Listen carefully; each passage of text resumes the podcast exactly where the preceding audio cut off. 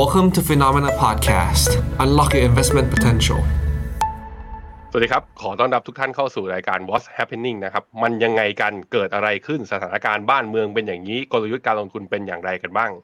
รายการนี้เริ่มปรับรูปแบบมานะ เดี๋ยวทีมงานก็คงต้องไปตับตัวอินโทรอีก ให้มีหน้าผมไม่ก็หน้าปั๊บขึ้นมาอีกครั้งกันหนึ่งนะฮะ เพราะว่าเราเกิดมาไอรายการ What's Happening เนี่ย เกิดมาตอนที่ Phenomena Live เราเนี่ยย้ายจากวันพฤหัสไปเป็นวันจันทร์ วันซอสของวันพฤหัสว่าง แล้วให้คุณเจษเขามาแบบ เก้ๆกังๆ อยู่เทปสองเทป แล้วเขาบอกว่าเฮ้ยไม่ไหวว่ะไปเชิญแขกมาดีกว่า ใช้งานคนอื่นดีกว่า นั่นจึงเป็นที่มานะฮะสัปดาห์ที่แล้วปั๊บเขาพาไปคุยกับพี่กวีมา สัปดาห์นี้เนี่ยเกิดเหตุการณ์มากมาย แล้วมันเป็นสิ้นเดือนพฤษภาไปเมื่อวานนี้พอดี ก็เลยอยากจะมาถามไทยจากคนที่ต้องมองภาพกว้างหน่อย เพราะว่าที่ฟิโนเมนาเราเราแนะนำการจัดพอร์ตแบบ asset allocation เพราะฉะนั้น มองให้มันหมดทุกประเทศเลย ไม่รู้ภายในหนึ่งชั่วโมง เราจะตอบกันทันหรือเปล่า เราจะคุยกันทันไหม แต่คิดว่าน่าจะเป็นข้อมูลที่เป็นประโยชน์กับทุกคนแน่นอนนะครับ กับหัวข้อในวันนี้คือ หุ้นไทยจีนตอนนี้สุดยาว ส่วนตอนเนี้ยมันถึงคราวที่จะต้องมองตลาดหุ้นอเมริกากับญี่ปุ่นหรือเปล่าอะมันน่าสนใจตรงที่ว่าเราเริ่มเห็น divergence หรือว่าการปรับตัวขึ้นของตลาดหุ้นบางตลาด แต่บางตลาดก็ยังสุดอยู่ สถานการณ์ตอนนี้มันกำลังบอกอะไรกับเรา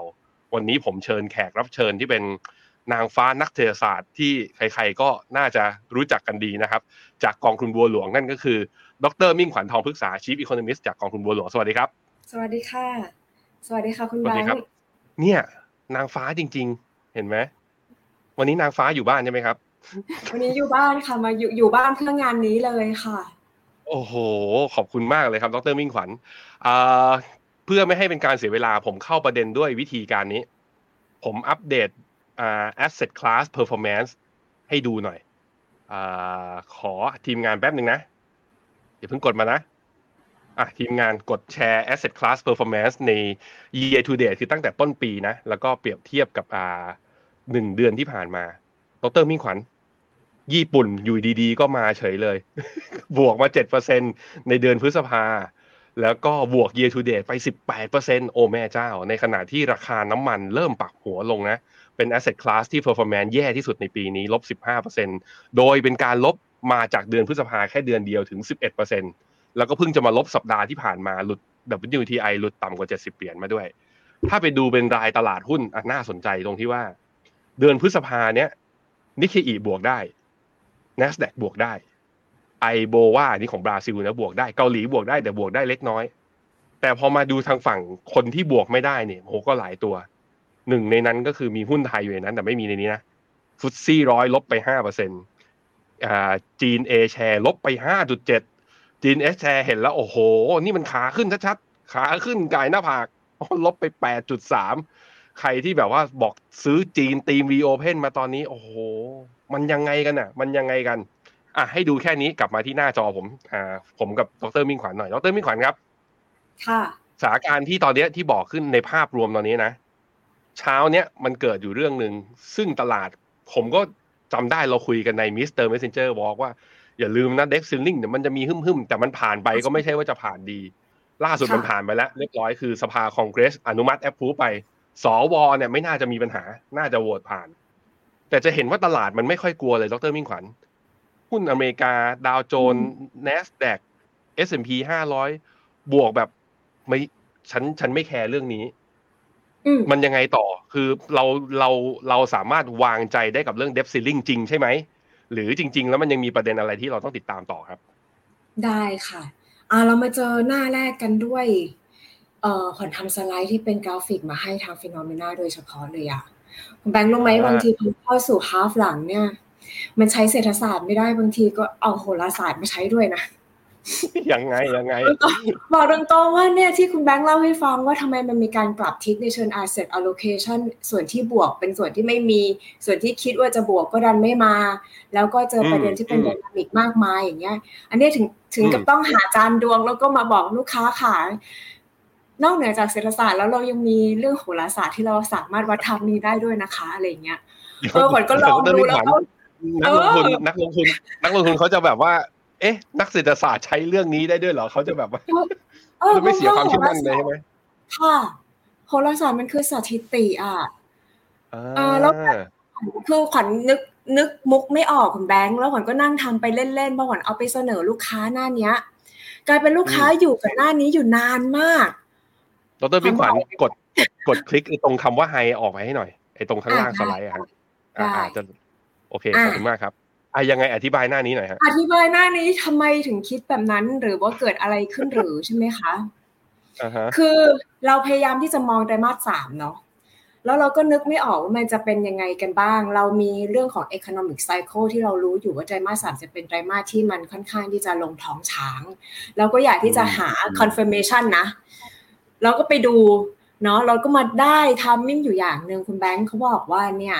ในช่วงเดือนพ ฤษภาคมถึงตุลาคมเนี่ยมันจะเป็นช่วงเดือนที่ดาวพฤหัสเนี่ย มันจะเข้ามาอยู่ในเรือนเดียวกันกับดาวราหู พอดีเลย อยู่บนราศีอะไรรู้ป่ะอยู่บนราศีเมษซึ่งราศีเมษเนี่ยนะ มันเป็นตกฟากของประเทศไทยตรงเนี้ยคือขวัญก็นั่งคือเราไม่ได้ดูข่าวแล้วมันดีไม่ดียังไงผม เราก็ดูเราก็ดูข่าวอธิบายมาไม่เข้าใจไม่เข้าใจว่าแล้วแล้ว อ่าแล้วในเชิงผลสารแล้วก็ดู คืออย่างนี้ดาวพฤหัสเนี่ยนะ มันก็จะเป็นตัวแทนของฝ่ายเทพถูกปะดาวราหูมันจะเป็นตัวแทนของฝ่ายแบบอีเวลหน่อยมันมาอยู่ในบ้านเดียวกัน เออ มันมาอยู่ในบ้านเดียวมันกัน มันก็จะต้องเทวดากับมารมาเจอกันหึ่มห้ำหึ่มห้ำประมาณนั้น ถูกแล้วมันมาอยู่ในในเรือนที่เป็นวันตกฟ้าของประเทศไทยพอดี อันนี้ก็ไม่รู้ว่ามันเป็น coincidence หรือมันเป็นอะไรทุกคนก็บางคนที่ติดตามดูเขาบอกเพราะมันเป็นอย่างนี้ไง อะไรอย่างเงี้ย ดังนั้นอันนี้ไม่มีอะไรเอากิมมิกมาเล่าให้ฟังเฉยว่า ณช่วงประมาณเนี้ยค่ะ เป็นต้นไปตั้งแต่พฤษภาคมถึงช่วงไตรมาสสามอะมันจะเป็น by cycle อยู่แล้วที่คุณจะเห็นเรื่องของ seasonal ก็ตาม เรื่องของเหตุการณ์ใด ๆ ก็ตามเนี่ย มันจะมารวมกันอยู่ประมาณนี้ ซึ่งคุณก็อาจจะชัดแล้วอะแล้วเฮียแล้วเฮียลาหูจะออกตอนไหน อ่าเฮียลาหูเนี่ยเขาบอกว่าเขาจะออกไปเนี่ย ในเดือนตุลาคมเขาก็จะเขาจะเขาจะหมุนเนี่ย กันแบบนี้คุณแบงค์คนนึงจะวิ่งอย่างนี้ คนนึงจะวิ่งอย่างนี้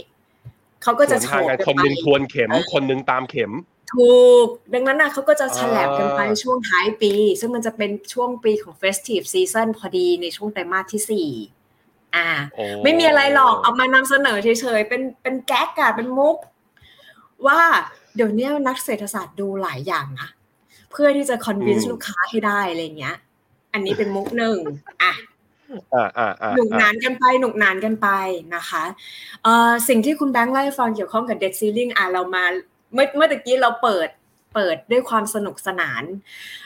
เรื่องของ debt ceiling อะค่ะ ตามที่คุณแบงค์บอกก็เขาก็ผ่าน passage ในส่วนของ House ไปแล้วก็โหวตผ่านไปแล้ว เดี๋ยวก็จะต้องมีเรื่องของการเข้า Senate ซึ่งคิดว่าไม่น่าจะมีปัญหาก็คงจะผ่านอย่างเฉียดฉิว แล้วก็จะมีการตามเงื่อนไขนะคะ ยกได้ภายในก่อนวันที่ 5 มิถุนายน ยกไปถึงเมื่อไหร่ ยกไปถึงก่อนเลือกตั้งในรอบถัดไปมั้ง เป็นการทิ้งเกมให้ว่าใครมาชนะเลือกตั้งในรอบปี 2025 ก็จะต้องมาแก้เรื่อง debt ceiling อีกรอบหนึ่งประมาณนั้นแล้วก็จะแลกจะแลกด้วยการยักย้ายถ่ายเทงบว่าจะต้องประหยัดงบในเชิง spending ไม่ว่าจะเป็นเรื่องอะไรนะ food stamp สำหรับคนแก่ เรื่องของ student loan ที่เขา เหมือนนี่กยศอะค่ะ ว่ามีอยู่ช่วงนึงว่าไม่ต้องจ่ายดอก ก็จะต้องจ่ายดอกแล้ว มีเงินส่วนหนึ่งที่มาจากโควิดแอคที่ไม่ได้จ่ายก็จะต้องขอริบคืน แล้วก็ส่วนของ IRS ซึ่งเกี่ยวข้องกับเรื่องอิมิเกรนเนี่ยมีเงินที่ไม่ได้ใช้เหมือนกัน ก็จะต้องเอาเข้ามาตรงกลาง ประมาณนี้ก็จะเป็นการเป็นเงื่อนไขของไส้ในของงบที่จะต้องโยกมาเพื่อที่จะให้การใช้จ่ายเนี่ยลดลงได้ ดังนั้นภาพต่อไปจะเป็นยังไงประเด็นที่สำคัญเกี่ยวข้องกับเดซิลิงจะเป็นอย่างนี้คุณแบงค์ ณตอนนี้คุณแบงค์ทราบอยู่แล้ว ว่าตอนนี้เงินคงคลังเขาแทบจะไม่มีละ จริง ๆ แล้วเนี่ยเขาควรจะมีประมาณหนึ่งล้านล้าน US ดอลลาร์ถูกไหมคะ แต่ตอนนี้เขามีถ้าเกิดว่าตีเป็นหน่วยทริลเลียนคือเขาไม่มีแต่จริง ๆ แล้วน่าจะมีประมาณเกือบสี่หมื่นล้าน ดังนั้นเมื่อไหร่ก็ตามที่เดซซีลิงเนี่ยค่ะ มันถูกยกออกไป กระทรวงการคลังมีความจำเป็นที่จะต้องมาเติมเงินคงคลังให้เกิดขึ้น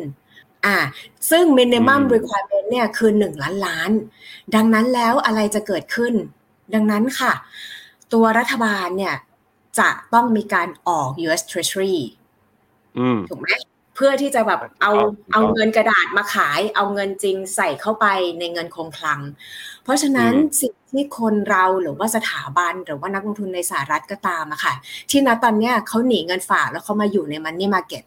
ประมาณ 5.4 ล้านล้านเนี่ย ตรงส่วนนี้แหละ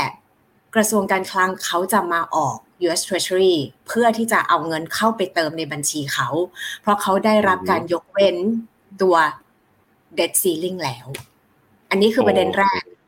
อ่าคุณแบงค์อาจจะรู้สึกหรือว่านักลงทุนอาจจะรู้สึกว่าทำไมถึงต้องเล่าเรื่องนี้ให้ฟังด้วยในในแง่ของการบอกกลไกว่าอะไรจะเกิดขึ้นต่อไป เพราะแบบนี้ค่ะ เพราะว่า คุณแบงค์เชื่อไหมว่าเวลาที่กระทรวงการคลังเนี่ยเขาจะคิดว่าเขาจะใช้ซีรีส์ของ Yes Treasury ซีรีส์ไหน ในการที่จะดูดซับเงินเข้าไปในเกะของเขาอะ่ะเขาก็จะต้องดูว่าในแต่ละอายุ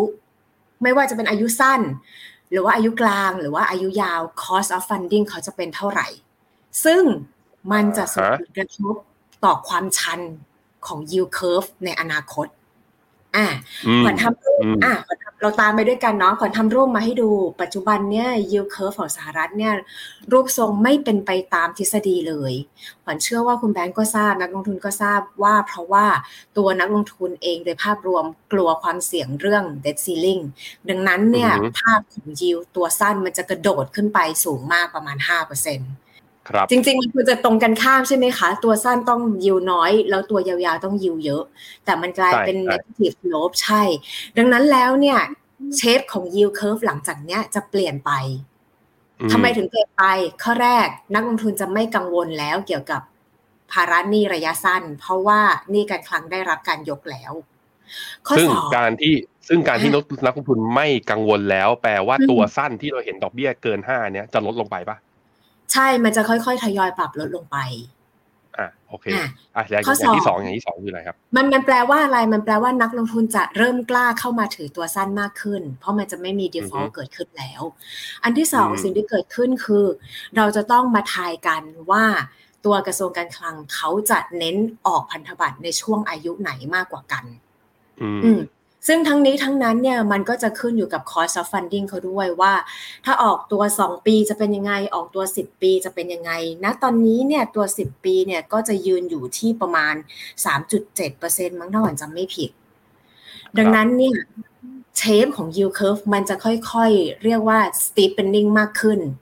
เพราะว่าแต่ก่อนเนี่ยค่ะ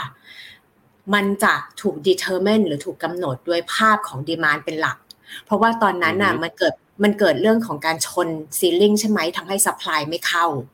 แต่พอหลังจากนี้เป็นต้นไปแล้วเนี่ยเชฟของ yield curve จะถูกกำหนดด้วยปัจจัยทั้ง supply และ demand supply มาจากฝั่งกระทรวงการคลัง demand มาจากกลยุทธ์ของนักลงทุน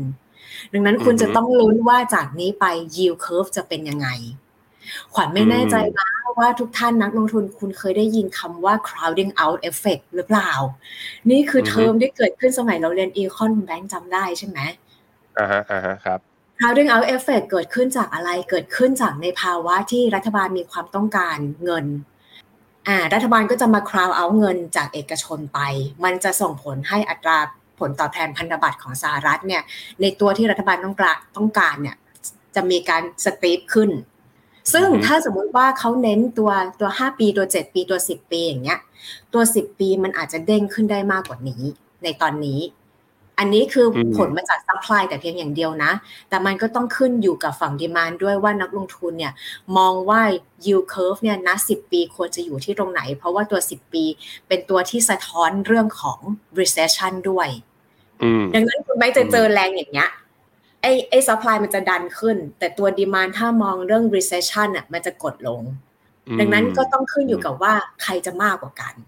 อ่า ถ้าสมมุติว่ารัฐบาล อ่า ถ้าสมมติว่ารัฐบาลมากกว่า นี่ขวัญกำลังโยงเข้าสู่หุ้นแล้วนะ ถ้าสมมติว่าแรงคราวเอาของรัฐบาลมากกว่าคำว่า earning yield gap มันจะเข้ามาเล่นอยู่ตรงนี้ อืมอืมอืม earning yield gap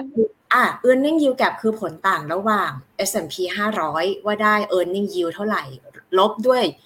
อัตราผลตอบแทนพันธบัตรของสหรัฐ 10 ปี ถ้าผลจาก supply มีมากกว่า แล้วทำให้ตัวยิวของ 10 ปีเนี่ย รัฐบาลต้องให้มากขึ้น ส่วนต่างระหว่างหุ้นกับบอลมันจะแคบลง จากตอนนี้มันอยู่ที่ประมาณ 1.5เปอร์เซ็นต์อืม แล้วถ้ามันแคบลงคนที่เสี่ยงต่ำที่สุดในตลาดหุ้นก็จะรู้สึกว่า ฉันจะอยู่ในหุ้นทำไมวะ ไปถือตราสารหนี้ดีกว่า หรือเปล่า อืมดังดังนั้นมันจะมีเรื่องที่เป็นเงื่อนไขมากมายคุณแบงค์เห็นหนึ่งสองสามสี่เนาะอือฮึอือฮึอันเนี้ยอันเนี้ยคือเรื่องที่เราจะต้องตามต่อโดยที่เราอาจจะต้องดูเชฟของ yield curve สหรัฐจากนี้ไปอะค่ะ ที่เป็นเชฟแปลกๆอย่างเงี้ย มันจะเริ่มเข้าสู่เชฟปกติ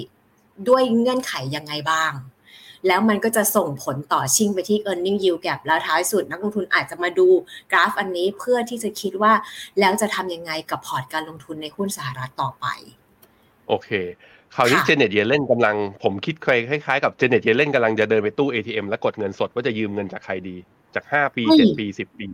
อะไปกดออกมาปุ๊บอะคราวนี้วิธีการออกมาเนี่ย เมื่อกี้ดรมิ่งขวัญบอกว่าเขาจะเติมเงินให้ได้เท่าไหร่นะหนึ่ง trillion US dollar ใช่ค่ะ ใช่ไหมหนึ่ง trillion US dollar เนี่ยเขาจะประมูลโดยก้อนก้อนเดียวตุ้มเลยไหมฮะหรือว่าเขาจะค่อยๆทยอยเขาจะทยอยทุกอาทิตย์ค่ะ ใช่ค่ะ อือฮึดังนั้นเริ่มตั้งแต่สัปดาห์หน้าเป็นต้นไปหลังจากที่ผ่านใช่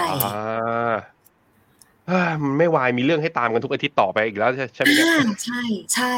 มันจะคล้ายๆกับสบนที่ของเมืองไทยเลยคุณแบงค์ว่าทุกครั้งที่เขาจะมีการออก bond series ใหม่เขาจะเรียก bond investor เข้ามา เพื่อบอกว่าเขาจะลงซีรีส์ไหนซีรีส์ใหม่เนี่ย แต่ละปีเนี่ยประมาณเท่าไหร่ ครับใช่ อันนี้ก็จะเป็นการเชฟ expectation ของนักลงทุนไปในอนาคต ซึ่งในแต่ละซีรีส์ที่เขาออกอะค่ะเขาก็จะเทสว่า bid to cover ratio ในแต่ละซีรีส์เนี่ยมันอยู่ที่ประมาณไหน ถ้าเขาเทสดูแล้วว่าซีรีส์ไหนได้รับความนิยม แล้วมันไม่ไม่มีความจำเป็นที่เขาจะต้องออกชั่นแล้วให้ยิวที่เพิ่มขึ้น เขาอาจจะ stick อยู่กับซีรีส์นั้นนานหน่อย เป็นเขาก็ต้องอัพ optimize ตัว cost of funding ของรัฐบาลนะเนาะอืมอืมโอเคท็อปคราวนี้สิ่งที่มันกระทบกับตัว yield curve กับอัตราดอกเบี้ยของไอตัวตราสารหนี้เนี่ยแน่นอนว่ามันมีเรื่อง supply ใหม่ของตัวกระทรวงการคลังแล้ว แต่มันจะมีเรื่องเก่าที่เรายังค้างคากันอยู่ นั่นก็คือตัวอินฟลชันหรือว่าเงินเฟ้อที่มากระทบกับมุมมองที่ฟ้าเฟดจะขึ้นดอกเบี้ยไม่ขึ้นดอกเบี้ย มันไม่ตีกันตายเหรอตอนนี้เพราะว่าคุณโจโรมโพเวลก็บอกว่าอยากจะขึ้นดอกเบี้ย ยังอยากจะขึ้นดอกเบี้ยเพื่อสู้เงินเฟ้ออยู่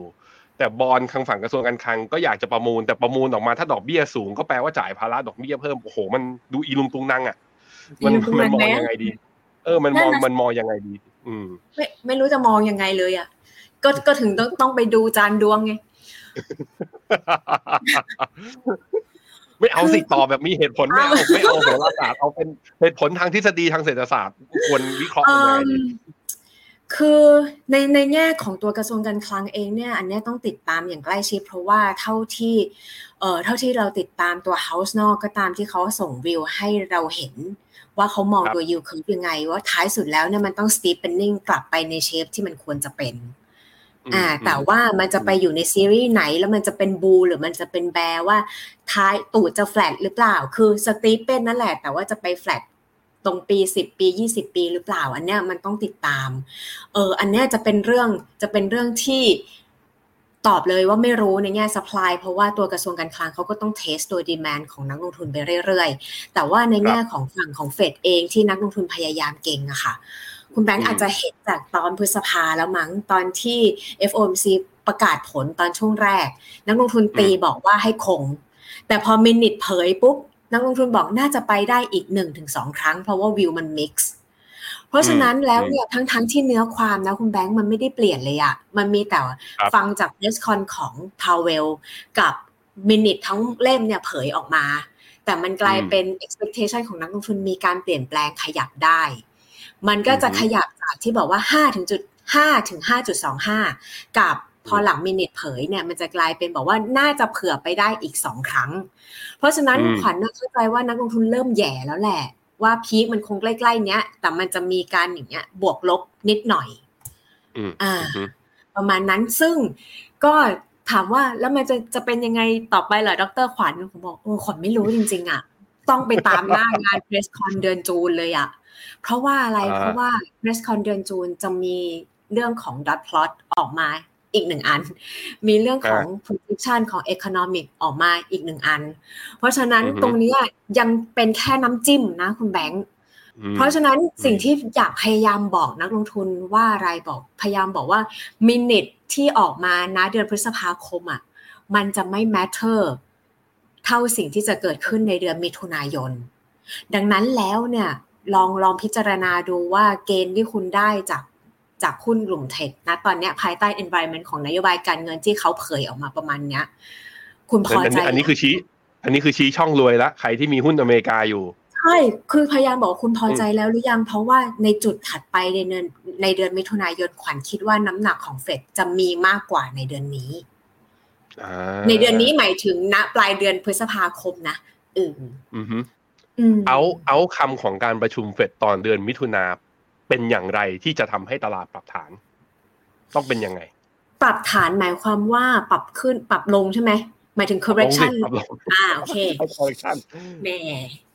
อืมขวัญคิดว่าน่าจะเป็นลักษณะว่าเขามองว่า sticky inflation matter กว่าอืมเพราะว่าถ้าเราดู core PCE ล่าสุดที่เขาโชว์ component นะคะ คุณแบงค์จะเห็นว่าส่วนที่เป็นตัวเขาเรียกว่าอะไรนะ super core PCE มั้งที่เป็น service based inflation น่ะมันไม่ลงเลยค่าตัดผมค่าก่อสร้างค่าที่พวก service based carrier เขาชาร์จเราอะ มันไม่ลงพอมันไม่ลงเขาจะใช้เหตุผลเนี่ยในการบอกว่าตัวเงินเฟอ้อมันยังคาอยู่ประมาณ 4 จุดกว่าเปอร์เซ็นต์ ดังนั้นเขาอาจจะอยากจะไปต่อ ประมาณนี้ ถ้าขวัญย้อนแบ็กกลับไปที่มินิท เอ้ยไม่ใช่มินิทที่เพรสคอนณเดือนพฤษภาคม สิ่งที่ทำให้ตลาดมองว่าจะคงเอาไว้ที่5ถึง5.25%คือคำว่า restrictive เนี่ยถูกเอาออกไปคำนั้นเองแค่คำเดียวคำว่า maintain restrictive policy ประโยคเนี่ยเขาเอาออกไปในในเดือนพฤษภาคม ตลาดจึงมองว่าน่าจะคง ดังนั้นเนี่ยในเดือนมิถุนายนถ้าจะเป็นเหตุให้ตลาดปรับฐานอะคุณจะต้องเห็นคำว่าเขามองว่าอินฟลชันในสหรัฐมันสติกกี้เกินไป อันเนี้ยโอเคอันนี้จะเป็นจุดที่สามารถลองสแกนดูว่าเขามีพูดคำนี้ไหมโอเค แต่ว่าในเชิงกลยุทธ์เมื่อกี้ ดรมิ่งขวัญบอกมาแล้วว่า ถ้ามีกำไรถ้าถือมาแล้วในพอร์ตดูหุ้นอเมริกาเขียวๆอยู่ จะลดความเสี่ยงหน่อยไหมอะลองพิจารณากันดูลองพิจารณาดูใช่ ได้ไอเดียของได้ไอเดียของอเมริกาแล้วผ่านไปครึ่งชั่วโมงทำไมมันเร็วขนาดนี้ยังเพิ่งได้ที่อเมริกาที่เดียวเอง ย้อนกลับมามาฝั่งอีกฝากหนึ่งอีกหนึ่งมหาอำนาจที่กำลังท้าทายอเมริกาอยู่นั่นก็คือประเทศจีน ซึ่งผมดูแล้วตั้งแต่ปลายปีที่แล้วนะ หลาย ๆ ค่ายหลาย ๆ ฟันเฮาส์ก็ให้ความหวังกันเหลือเกินว่า จีนเนี่ยจะกลับมาเฉิดฉาย เพราะว่าติดลบไปสองปีติดต่อกัน ปีนี้ก็กลับมารีโอเพนแต่ปรากฏว่าเข้ามาเนี่ยเดือนเมษาพฤษภา คือนอกจากไม่ขึ้นแล้วยังลงแล้วก็ลงแรงด้วย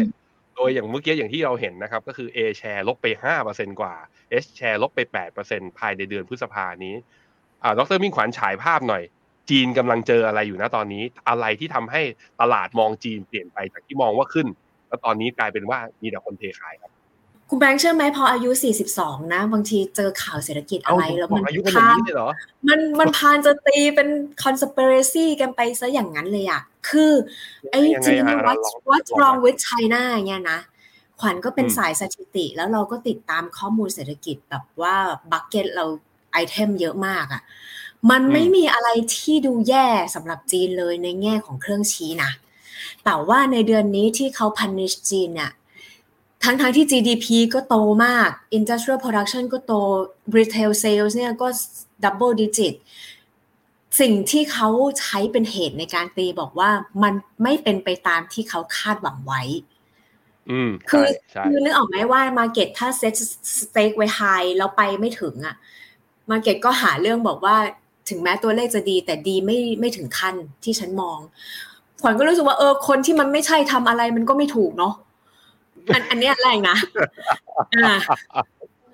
เออแล้วอันที่สองสิ่งที่เขาบอกเขาพูดออกมาบอกว่า เออเขาเห็น RRR เนี่ย ปรับลดไปตั้งแต่เดือนมีนาคมแล้ว อืมอ่า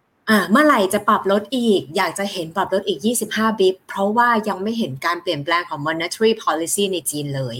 ดังนั้นเขาก็เลยตั้งสเต็กอันที่สองขึ้นมาอีก บอกว่านอกเหนือจากเครื่องชี้เศรษฐกิจไม่ดีแล้ว นโยบายการเงินก็ยังไม่ผ่อนคลาย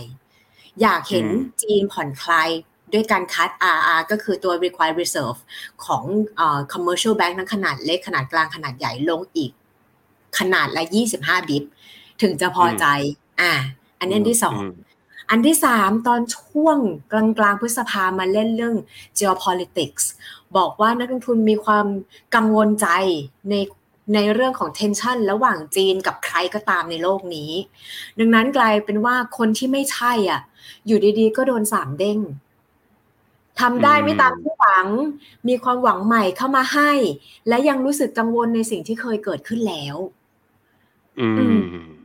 อืม ดังนั้นมันก็เลยเป็นแบบนี้ในแง่ของจีน เออใช่ แต่ถามว่ามีแล้ว flow ค่ะ แต่ถามว่าเราไป track ตัว ETF เนี่ย ในลักษณะว่าเราอยากรู้ว่านักลงทุนในเชิง ETF เขาเข้าจีนไหม ในแง่ของ EM เนี่ย โดย net นะ ถ้าเป็น net flow ก็ยังเห็นเป็นบวกสุทธิ ก็แสดงว่าหลาย ๆ คนในโลกเนี้ยก็ยังติดอยู่กับพวกเราเหมือนกันน่ะ เพื่อนเยอะ เพื่อนเยอะ เออ แสดงว่าดรมิ่งขวัญถ้าวิเคราะห์อย่างเงี้ยแสดงว่ามองว่าตลาดไม่สะท้อนเศรษฐกิจหรือสิ่งที่จีนเป็นอยู่จริงนะตอนนี้ ตลาดมองจีเป็นอนย่างนั้นสูเลยงไหมไปหรือเปล่าเราเราหวังเราฉันหวังว่าเธอจะเป็นเหมือนที่ฉันคิดไว้ได้มากกว่านี้อะไรอย่างเงี้ย อืมอืมเออ แล้วเธอเธอก็เป็นนั่นแหละ แต่เธอเป็นได้ครึ่งเดียวกับที่ฉันหวังไว้ดังนั้น ฉันยังไม่สนก่อน อ่าฮะเอออ่อ่าฮะถ้าถ้าถ้าเป็นอย่างนี้เนี่ย มันจะมี คือผมคิดว่าทางการจีนเองเนาะ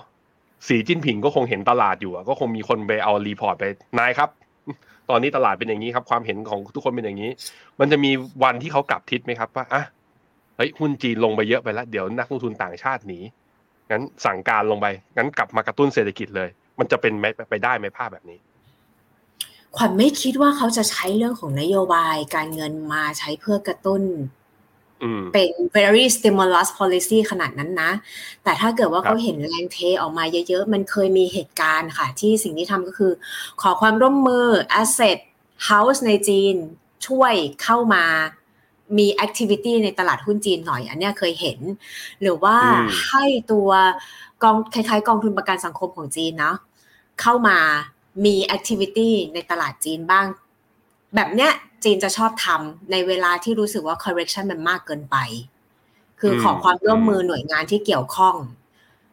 เหมือนก็จะเหมือนกบขบ้านเราสำนักงานประกันสังคมบ้านเราอะไรอย่างเงี้ยค่ะ อืมฮึเขาแต่จะบ้านเขาไม่ทำเป็นอิสระว่างั้นโดนสั่งซ้ายสั่งขวาได้อ่าประใช่มาณนั้นเลใช่ยใช่ใช่อ่าแสดงแสดงว่า คืออย่างที่ดรมิ่งขวัญบอกคือที่ผมบอกว่า น่าจะเป็นมาตรการกระตุ้นอะไรหรือเปล่า แต่พอมันกลับไปที่ข้อหนึ่งที่เมื่อกี้ดรมิ่งขวัญบอกก็คือ จริงๆแล้วเศรษฐกิจของเขาก็ขยายตัว หลังจากหลังจากที่เปิดเมืองมาเนี่ย ไม่ได้มีอะไรแย่เลย แต่พอไปเทียบกับ consensus แบบว่าพอมาเทียบกับตัวเลขของบูมเบิร์กเนี่ยพอมันน้อยกว่า คือจีนอาจจะมองไงว่า ฉันไม่ได้ดูว่าเปรียบเทียบกับใคร ฉันดูว่ามันโตจากฐานต่ำหรือเปล่านั้นความจำเป็นในเรื่องมันนโยบายจึงไม่มี จึงไม่มีอะไรอืมใช่ให้ต้องทำอะไรทั้งนั้นใช่ถ้าเป็นอย่างนี้คือ ผมต้องไปรอตาม ดวงที่ดรมิ่งขวัญเปิดสไลด์แรกหรือเปล่า ต้องไปรอแบบว่าเออดวงฉันจะเปิดตอนเดือนตุลาแปลว่ามันจะซึมยาวไปทั้งไตรมาสสองไหมครับ ตลาดหุ้นจีน ไม่รู้หรอกเรื่องเรื่องเรื่องคือแหมไม่น่าโชว์จานดวงเลย เรื่องเรื่องจีนเนี่ยเป็นจุดดำในใจเหมือนกันนะ เพราะว่าไม่ได้เห็นอะไรที่มันดูแย่ขนาดนั้น แต่ว่าส่วนหนึ่งที่รู้สึกเกี่ยวข้องกับ activity ในจีนนะคะ คือเอิ่มขวัญเข้าใจว่าตัวจีนอะตัวจีน itself เนี่ยในเชิงเศรษฐกิจเราเล่ากันไปให้ฟังแล้ว แต่ว่ามีส่วนหนึ่งที่รู้สึกว่ายังเป็นแรงอั้นอยู่ ก็คือเรื่องของนักท่องเที่ยวจีนที่เพิ่งจะทราบมาจากคนจีนด้วยกันเอง ที่เขาไปเที่ยวแล้วขวัญบังเอิญไปเจอ แล้วก็เลยถามเขาเออเขาบอกว่าเงื่อนไขในการที่จะขอออกมาประเทศอื่นน่ะมันไม่ง่ายนะ ถึงแม้ว่าเขาจะอ๋อเหรอโอเปนแล้วอะ มันใช้ระยะเวลารอคอยนานมาก ดังนั้นพอวันนั้นวันนั้นไปเที่ยวที่เกาะพีพีแล้วเจอคนจีนน่ะน้อยมากเลยนะ แล้วที่เท่าที่เจออะก็เขาพอพูดภาษาอังกฤษได้ก็เลยถาม แล้วก็เลยถามเจ้าของโรงแรมเขาบอกเป็นอย่างนั้นจริงๆจริง ๆ แล้วเนี่ยคนที่มาเที่ยวที่เกาะพีพีอะควรจะเป็นจีน แต่ว่าในปีเนี้ยเป็นคนยุโรปที่ไม่ได้พูดภาษาอังกฤษอะคล้ายๆ จะเป็นฝั่งรัสเซียหน่อยๆอะ ดังนั้นแล้วอืมเนี่ยถ้าถ้าถ้าตีความจากตรงเนี้ยขวัญคิดว่า activity บางอย่างที่มันขยายตัวในจีนที่เราเริ่มเห็นเค้าลางแล้วแต่ตลาดไม่ชอบ แสดงว่ามันยังมีแรงอั้นอยู่พอสมควรในในหลายอืมในหลาย sector อะค่ะ อืมอืม ก็เลยไม่ได้ full full steam ขนาดนั้น ถามเขาต่อไปว่าคิดว่าตัวอย่างท่องเที่ยวเองเนี่ยอย่างที่จะเป็นสิ่งที่ contribute จากจีนจะเริ่มมาเมื่อไหร่เขาก็มองอันนี้จากผู้ประกอบการไทยนะเขาบอกว่าเขาก็มองว่าน่าจะเริ่มเห็นในช่วง high season ที่ 2 ของไทยก็คือณเดือนตุลาคมเป็นต้นไป ถ้าไม่มานะตอนนั้นก็จะก็จะหืมรอไปอีกทีก็ปีหน้าเลยอะ อืม อืม อืม ดังนั้นดังนั้นถอนในใจสำถหอนรับในใจเออสำหรับจีนแล้วก็เออ คือต้องรออะ แล้วก็โอเคอยากไปทะเลาะกับใครเพิ่มด้วยนะ คนอย่างถืออยู่ตอนนี้แนะนำให้คัดไหมคัดไปก่อนไหมไปหาที่อื่น เอางั้นเลยเหรอเออ นี่เฮี้ยมเลยเฮี้ยมเลยถือมานานแล้วไม่เป็นนังคาดไปละบ๊ายบายขวัญไปได้ไหมขวัญไม่ใช่คนสายคัดเลยคุณแบงค์ผมบอกตรง อ๋ออะคือคือขวัญไม่คือขวัญไม่แน่ใจเนี่ยว่าแต่ละคนน่ะมีต้นทุนของจีนน่ะอยู่ที่เท่าไหร่ แต่ว่าขวัญน่ะเป็นสายเข้าขาแป๊กดังนั้นไอ้ส่วนที่ขวัญติดลบอะมันไม่ได้เยอะขนาดว่าขวัญจะต้องคัด ดังนั้นน่ะมันจะต้องขึ้นอยู่กับ มันต้องขึ้นอยู่กับ loss tolerance level ของแต่ละคนน่ะ ว่าคือคือแค่ไหนแล้วยอมไม่ได้แล้วที่จะต้องขาดทุนน่ะ โอเคเออโอเค ดังนั้นดังนั้นแต่ต้องแล้วแต่แต่ความเห็นส่วนตัวของดรมิ่งขวัญคือ ตัวเองอะไม่คัด ถือได้ไม่คัดไม่ได้แย่ถือขได้นาดนั้น ไม่ได้แย่อืมเพราะว่าตอนเข้าอะก็แย่ ก็ไม่ได้แย่ไปกว่านี้ เออเป็นเป็นสายซื้อขาแป๊กไงก็เลยไม่ได้รู้สึกว่า เออลอสตรงนี้จะทนไม่ได้อะไรอย่างเงี้ย อืม ก็ก็ยังโฮปฟูในจีนนะยังไม่เห็นสัญญาณที่ดูแย่เกี่ยวข้องกับเศรษฐกิจเลยค่ะ มีแต่ที่บอกไปสามอย่างก็คือ คนไม่ใช่ยังไงก็ไม่ถูกอะ อืมอืมอืม ก็อยากที่จะให้พูดอย่างนี้แล้วเป็นคนที่แล้วมันอยากให้เป็นคแล้วนมันที่จะใช่มีมันจะมีอืมมันจะมีวันที่กลับมาไหมอะมันแบบว่า ซึ่งมันดูก็ลำบากไหมอะเพราะดูแล้วไปแบนไมคอนเทคโนโลยีแล้วก็ไปโดนเขาแบนกลับ ใช่ใช่ไหมประชุม G7 ในที่ประชุมไอ้ meeting ที่ออกมาก็เผยว่าเออจีนเป็น threat ดูแล้วมันแบบมันดูจะไม่ใช่ในระยะยาวเลยหรือเปล่าคุณมิ่งขวัญมันดูมันจะกลับตัวไม่ได้หรือเปล่าอืมคุณแบงค์จริงๆอะญี่ปุ่นอะมัน lost decade มากกว่าจีนอีกนะ เอาจริงเฮ้ยกำลังจะบอกว่าจีนเข้า lost decade เหรอเอางั้นเลยเหรอกูก็ๆคือคือขวัญกำลัง คือขวัญกำลังจะบอกว่า เออประเทศที่มันดูไม่ใช่มันไม่ได้แปลว่ามันจะไม่ใช่เสมอไปอะนะดังนั้นนะมันอาจจะต้องมี catalyst บางอย่างที่เข้ามาทำให้คนหันมามองจีนมากขึ้น ยกตัวอย่างเช่นอะขวัญยกตัวอย่างนะ อันนี้ขวัญอาจจะไม่ถูกนะ ยกตัวอย่างที่ขวัญบอกไปแล้วว่าทางการจีนขอความร่วมมือกองทุนหรือประกันสังคม หรือกองทุนสำรองเลี้ยงชีพให้มาเข้าตลาดจีนหน่อยกับอันที่สองมีอินเวสเตอร์สักคนที่เป็นผู้นำจิตวิญญาณอะอันนี้ขวัญเรียนแบบเคสของญี่ปุ่นนะอ่าคุณแบงค์ทราบใช่ไหมว่ามีปัวเลนปัวเลนเออซัดเข้าญี่ปุ่นปุ๊บไปเลยวิ่งทั้งกระดานเลยอืม ดังดังนั้นเนี่ยมันเป็นไปได้ไหมที่จะมีผู้นำจิตวิญญาณสักคนบอกว่าหน้า valuation นี้สำหรับตัวหุ้นจีนมองว่าสมเหตุสมผลแล้วอ่าอือืมมแต่ว่าเขาจะมาเมื่อไหร่นั้น เออ อันเนี้ยขวัญตอบไม่ได้จริง ๆ แล้วไอ้ตอนที่แกเข้าญี่ปุ่นนั้น เราก็ไม่ตอนนั้นทุกคนก็ยังสงสัยว่าปู่เข้าญี่ปุ่นทำไม ในพวกบริษัท trading หรือว่าบริษัทที่มันเป็นไฟแนนซ์ที่มันดูจะไม่ได้อะไรขึ้นมาเลยอะอ่าฮะ เออาฮะดังนั้นอ่าดังนั้น catalyst แบบนี้เกิดขึ้นในญี่ปุ่นแล้วมันไม่ได้แปลว่ามันจะไม่ได้เกิดขึ้นในประเทศอื่นอะมันก็มี chance อยู่เหมือนกัน ใช่ต้อง keep eye on อืม โอเค ได้ เพราะฉะนั้นจีนยังมีความหวังพอเมื่อกี้พอพูดถึงปู่วอร์เรนกับญี่ปุ่น งั้นมาแตะที่ญี่ปุ่นเลยค่ะในรายการ Mr. Messenger Talk เนี่ย ดรมิ่งขวัญก็บอกเองว่าตัวเองอะก็มี trade แล้วก็ หุ้นดูดัชนีกระดานนิเคอีเนี่ยมัน trade เป็น range แล้วมันสามารถสร้างโอกาสการลงทุนได้ ถามจริงๆเลยตอนปู่เข้ามาแล้วจนถึงตรงนี้เนี่ยดรมิ่งขวัญยังอยู่กับมันไหมอยู่กับญี่ปุ่นไหมหรือว่าขายไปเรียบร้อยแล้วจ้า ไปหมดยังขวัญไม่มีแล้วขวัญไม่ไม่มีมีแล้แล้ววตอนนี้ไม่มีแล้วเหรอใช่ทำไมอะทำไมอะไม่ไม่ตามปู่หน่อยเหรอปู่ยังอยู่นะอืมตอนตอนนั้นที่ตอนนั้นที่คุยกับคุณแบงค์เนี่ยขวัญเข้าใจว่าก่อนก่อนสงกรารไหมใช่ก่อนสงกรารแถวอ่าๆเดือนตอนตอนนั้นน่ะมีา ที่คุณถ้าคุณแบงค์ถามผมบอกว่าขวัญออกไปแล้วรอบหนึ่งหลังอืมหลังจากที่เจอคุณแบงค์เสร็จขวัญมีไปเข้ารอบสั้น ๆ อีกรอบหนึ่งแล้วขวัญออกตอนสามหมื่นสามหมื่นก็ใช่ไหมเพิ่งสามอหอมื่กนตอนกลางเดือนนี้เอง ใช่ใช่ใช่ใช่ใช่เพราะว่าอ่าฮะขวัญตั้งโซนเอาไว้ว่าถึงตรงเนี้ย มันจะขวัญไม่รู้มันจะทำหูถ้วยหรือมันจะยังไงต่อ แต่ขวัญรู้สึกว่าโอ้โหขวัญโอเค แล้วเพราะว่าขวัญรับมาตอนแป๊กตอนไม่แป๊กหรอกแต่มันยังไม่ถึงไง แล้วขวัญได้มาประมาณนึง ขวัญก็ไปหมดเลย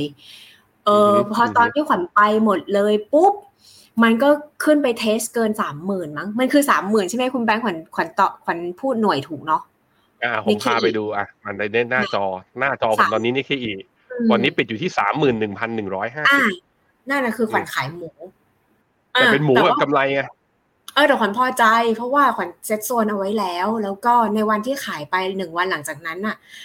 เมื่อกี้เล่านอกรอบกับคุณแบงค์ไป ก็จะมีพี่ที่รู้จักกันน่ะ ก็จะโทรเข้ามา เออมาถามเรื่องประมาณเนี้ยขวัญก็บอกพี่ขวัญไม่มีแล้ว ถ้าเกิดว่าพี่ซื้ออะพี่ก็รับของขวัญนะเออ แล้วใครเขาจะไปซื้อล่ะถ้าอย่างนั้นนะแหมแล้วแล้วพี่บอกทำไมพูดกับพี่แบบนี้อะไรเงี้ยขวัญก็เลยบอกว่าแล้วทำไมตอนนี้ขวัญบอกแล้วพี่ไม่เข้าอะ โอ้โหพี่ก็จ่อยไปเลย เออ พี่ก็จ่อยไปเลย ก็ก็ดังดังนั้นแล้วเนี่ยผลหน่อยงั้นขอให้ผลหน่อยว่าทำไมนิเคอีที่จุดนี้ ห้ามตอบว่าจุดพอใจกับสัญญาณทางเทคนิคตอบในเชิงนักเศรษฐศาสตร์ให้ผมหน่อยว่าเฮ้ยมันเกิดอะไรขึ้น มันไม่ควรจะไปไกลกว่านี้ด้วยเหตุผลอะไรหนึ่งสองสามสี่มีไหมมีเหตุผลอย่างอื่นไหมในเชิงเศรษฐศาสตร์เหรอ อืม คือทุกอย่างที่ญี่ปุ่นดีมากขวัญเช็คถูกเกือบหมดทุกบ็อกซ์แล้วอันแรกก็คือ ญี่ปุ่นเปิดประเทศตั้งแต่ตอน reopening เดือนตุลาคม ตัวเลขเรื่อง consumption ดีมากโดยเฉพาะ retail sale กลุ่ม sales ใน department store แล้วก็ตัว auto ซึ่งดีมาเรื่อยๆ ตั้งแต่ตอนนั้นเป็นต้นมา อันที่สองผู้ว่า BOJ คนใหม่เข้ามาไม่ได้มีสัญญาณที่จะทวี policy อย่างชัดเจน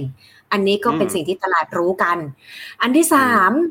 มีเรื่องของเงินเฟอ้อขึ้นมาที่ญี่ปุ่นไม่เคยมีเงินเฟอ้อเลย ตั้งแต่ไหนแต่ไรเป็น lost decade อย่างที่ขอนเดนคุณแบงค์ไป แล้วก็พยายามทำนโยบายที่กระตุ้นเงินเฟอ้อตอนนี้มีเงินเฟอ้อแล้ว แล้วอันสุดท้ายสามอันเนี่ย checkbox หมดแล้ว อันสุดท้ายเหลืออีก checkbox เดียวคือ snap election ดังนั้นน่ะ ณตรงเนี้ยที่ยังไม่เช็คคือเขายังไม่ได้ call snap ขวัญไม่รู้ว่าณตอนนี้นิเคอิรับข่าว snap หรือยัง อ่า ดังนั้นจากสี่อธิบายให้คุณผู้ฟังคุณผู้ชมเขารู้เพิ่มหน่อยว่า snap election คืออะไร snap election คือการยุบสภาล่างแล้วประกาศเลือกตั้งใหม่ค่ะ ซึ่งญี่ปุ่นเนี่ยจะเป็นเจ้าลัทธิในการที่ยุบสภาล่างบ่อยมาก ด้วยการจงใจของตัวนายกรัฐมนตรีเอง เพราะว่าอะไรเพราะว่าญี่ปุ่นเป็นประประประเทศคล้ายๆ กับสหรัฐอเมริกาก็คือบ้าทำโพ เขาจะทำโพตลอดเวลาว่าตอนนี้ความนิยมเขาอยู่ที่เท่าไหร่ ซึ่งเราทราบกันอยู่แล้วว่าทุกเมื่อเชื่อวันตั้งแต่ไหนแต่ไรมา LDP อะคือพรรคที่เป็นพรรครัฐบาลอยู่แล้ว แต่เหตุผลที่เขายุบสภาก็เพราะว่าเขาอยากได้เก้าอี้ที่นั่งเพิ่มในสภาล่าง ดังนั้นเนี่ยการทำโพเป็นประจำแล้วถ้าเขาเห็นคะแนนที่โพสะท้อนมาเกิน 50%เขาจะเริ่มเซตวัน snap election เพราะเขาอยากรวบอำนาจ ซึ่งนักลงทุนต่างประเทศรู้นิสัยว่าการเมืองญี่ปุ่นเป็นแบบนี้ จึงตีว่า snap election เนี่ยเป็นข่าวที่ดี เพราะว่าถ้านายกไม่มั่นใจเขาจะไม่ snap อืม อืม อืม อืม แล้วมันก็เป็นการต่อเทอม ต่อเทอมเขาเรียกว่าต่ออายุของรัฐบาล โดยที่ไม่จำเป็นต้องรอให้หมดอายุแล้วไปเสี่ยงเอาตอนนั้น ใช่ใช่ ดังนั้นที่ผ่านมาเนี่ยมันจะมีเก้าอี้สวสภาบนที่เขาถึงแก่การต้อง retire ไปบางคนเสียชีวิต แล้วมีการ fill in เข้าไปใหม่มีสักประมาณ 5 เก้าอี้มั้งสี่เก้าอี้เนี้ย LDP ชนะ แล้วก็ตัวนายกเองเนี่ยออกงานต่างประเทศเยอะมากคือมีอยู่ในสปอตไลท์เยอะมากทำให้ความนิยมเขาปรับขึ้นมา ตัวตลาดก็เลยคาดหวังว่าในในสี่ requirement สุดท้ายที่ผมบอกเช็คไปแล้ว 3 เหลืออีกเช็คหนึ่งเนี่ย เขาก็กำลังคาดหวังว่าเขาอาจจะคอ snap election เร็วๆนี้ ซึ่งอันเนี้ยเป็นอันสุดท้ายที่ยังไม่เกิด ตัวขวัญเองขวัญไม่แน่ใจตลาดรับข่าวนี้ไปแล้วมากน้อย แต่สำหรับตัวขวัญเองอะมัน tick checkbox ส่วนแล้วสามในสี่ขวัญก็เลยรู้สึกว่า เออขวัญโอเคแล้ว คือข่าวดีมันหมดแล้วหลังจากนี้ไปข่าวดีมันจะน้อยลง เมื่อข่าวดีน้อยลงมันแปลว่า drive ที่จะทำให้ตลาดหุ้นขึ้น จะน้อยลง คุณตอนเริ่มฝันมองอย่างนั้นไม่ไม่แน่ใจอะ แต่แต่แต่ว่าสำหรับสี่ข้อที่ตัวเองมองไว้แล้วสำหรับรีเทิร์นที่ตัวเองคิดไว้ขวัญรู้สึกว่าขวัญแฮปปี้แล้วเออถ้าถ้าจะเป็นสไตล์ในการลงทุนของขวัญสำหรับตลาดญี่ปุ่นขวัญจะมักจะไปรับ ไปรับขอบล่างอะคุณแบงค์หรือ หรือคุณแบงค์บอกห้ามตอบเทคนิคใช่ไหมพูดได้ไหมอะเอออ่าได้ได้พูดมาเลย เออคือคือถ้ามันวิ่งไปในลักษณะที่มันลอยหนูอยู่เหนือเส้นค่าเฉลี่ยหลาย ๆ อันที่เราดูไว้ถ้ามันลอยขึ้นไป เหมือนกับแบบว่า เหมือนกับวิญญาณอยู่เหนือกว่ากว่ากว่าตัว body แล้วเหมือนเท้าไม่ถึงพื้นอะ ก็จะยังไม่ยังไม่ไปก่อนอะ ต้องให้วิญญาณและ body เข้ามาอยู่ทรงในแบบว่า touch ตัวเส้นนั้นก่อนอะ ก็เลยจะ จะถึงจะคิดว่าจะเข้าได้ แต่ทั้งนี้ทั้งนั้นอะมันก็จะต้องขึ้นอยู่กับอารมณ์เซนติเมนต์ในเชิงการลงทุน เรื่องของเศรษฐกิจ หรือว่าเรื่องของการเมืองในในระยะนั้นๆด้วย ดังนั้นน่ะขวัญน่าจะรู้สึกว่าขวัญรับขาล่างอะขวัญสบายใจกว่าไปไปเข้าขาบนไง อันนี้ส่วนตัวนี้ส่วนตัวใช่ประมาณนั้น แต่แต่ถ้าแต่ถ้าบางคนบางคนเล่นโมเมนตัมอะคุณแบงค์เขาก็จะมองว่าถ้ามันบูลลิชแล้วมันต้องไปต่ออะไรเงี้ย ซึ่งมันก็อาจจะเป็นอย่างนั้นก็ได้ แต่ถ้ามันเป็นอย่างนั้นแล้วเนี่ย เราอาจจะต้องดูช่วงของราคาที่รู้สึกว่ามัน attractive แล้วเราถึงจะถึงจะเข้าประมาณเนี้ยค่ะ โอเค โอเคครับนะผมพยายามถามเพื่อให้ได้ทีสิสนะว่าดรมิ่งขวัญใช้วิธีการในการกำหนดกลยุทธ์ในการเข้าลงทุนยังไง แต่นี่คือวิจารณญาณส่วนตัว ของดรมิ่งขวัญแล้วไม่ได้เป็นการชี้ชวนให้ทุกคนซื้อหรือขายนะ ให้ระมัดระวังและใช้ แล้วก็เก็บสั่งสมประสบการณ์ และใช้ความคิดของตัวเองในการกำหนดกลยุทธ์การลงทุนไปนะฮะอันนี้พอพูดถึงเลือกตั้งเมื่อกี้พอได้ยินคำว่าเลือกตั้งมาลุบสะดุ้งเลย ก็ต้องกลับมาสินทรัพย์ตัวสุดท้ายที่เราจะคุยกันวันนี้คือตลาดหุ้นไทย หลังจากวันที่ 14 พฤษภาเป็นต้นมาต่างชาติ ไม่รู้เป็นอะไร ขายทุกวันขายทุกวันจนเยียร์ทูเดย์เนี่ยจะขายจะแสนล้านอยู่แล้ว แล้วหุ้นไทยก็ คือเหมือนจะพอจะ rebound ได้บ้าง แต่เป็นการ rebound ที่มันก็แบบ ไม่สุดทางสักทีหนึ่งผมอะมีคุยในรายการเอง วิเคราะห์เองอะ ผมอะมองอย่างนี้ดรมิ่งขวัญว่า โอ้โห สงสัยเราต้องรอวันที่สามสิงหาคือวันที่ประชุมสภา เราเลือกนายกแล้วเห็นหรือเปล่าว่าโหวตนายกได้หรือเปล่าถึงจะเป็นอย่างนั้น ผมมาเห็นอย่างนั้น ดรมิ่งขวัญมองหุ้นไทยตอนนี้ยังไงว่า เหตุผลที่ต่างชาติขายตอนนี้ เพราะอะไร แล้วหุ้นไทยเรายังมีความหวังอยู่ไหมอืมอ่า เป็นคำถามที่ดี แต่กำลังคิดอยู่ว่าจะตอบยังไง ตอบได้หลายแบบเนาะเราเราเอาตัวเราออกไปก่อนแล้วเรามองต่างชาติก่อนสำหรับต่างชาติเองอะค่ะเขามองเราเทียบกับอีกสองประเทศเนาะเราเหมือนเป็นแซนด์วิช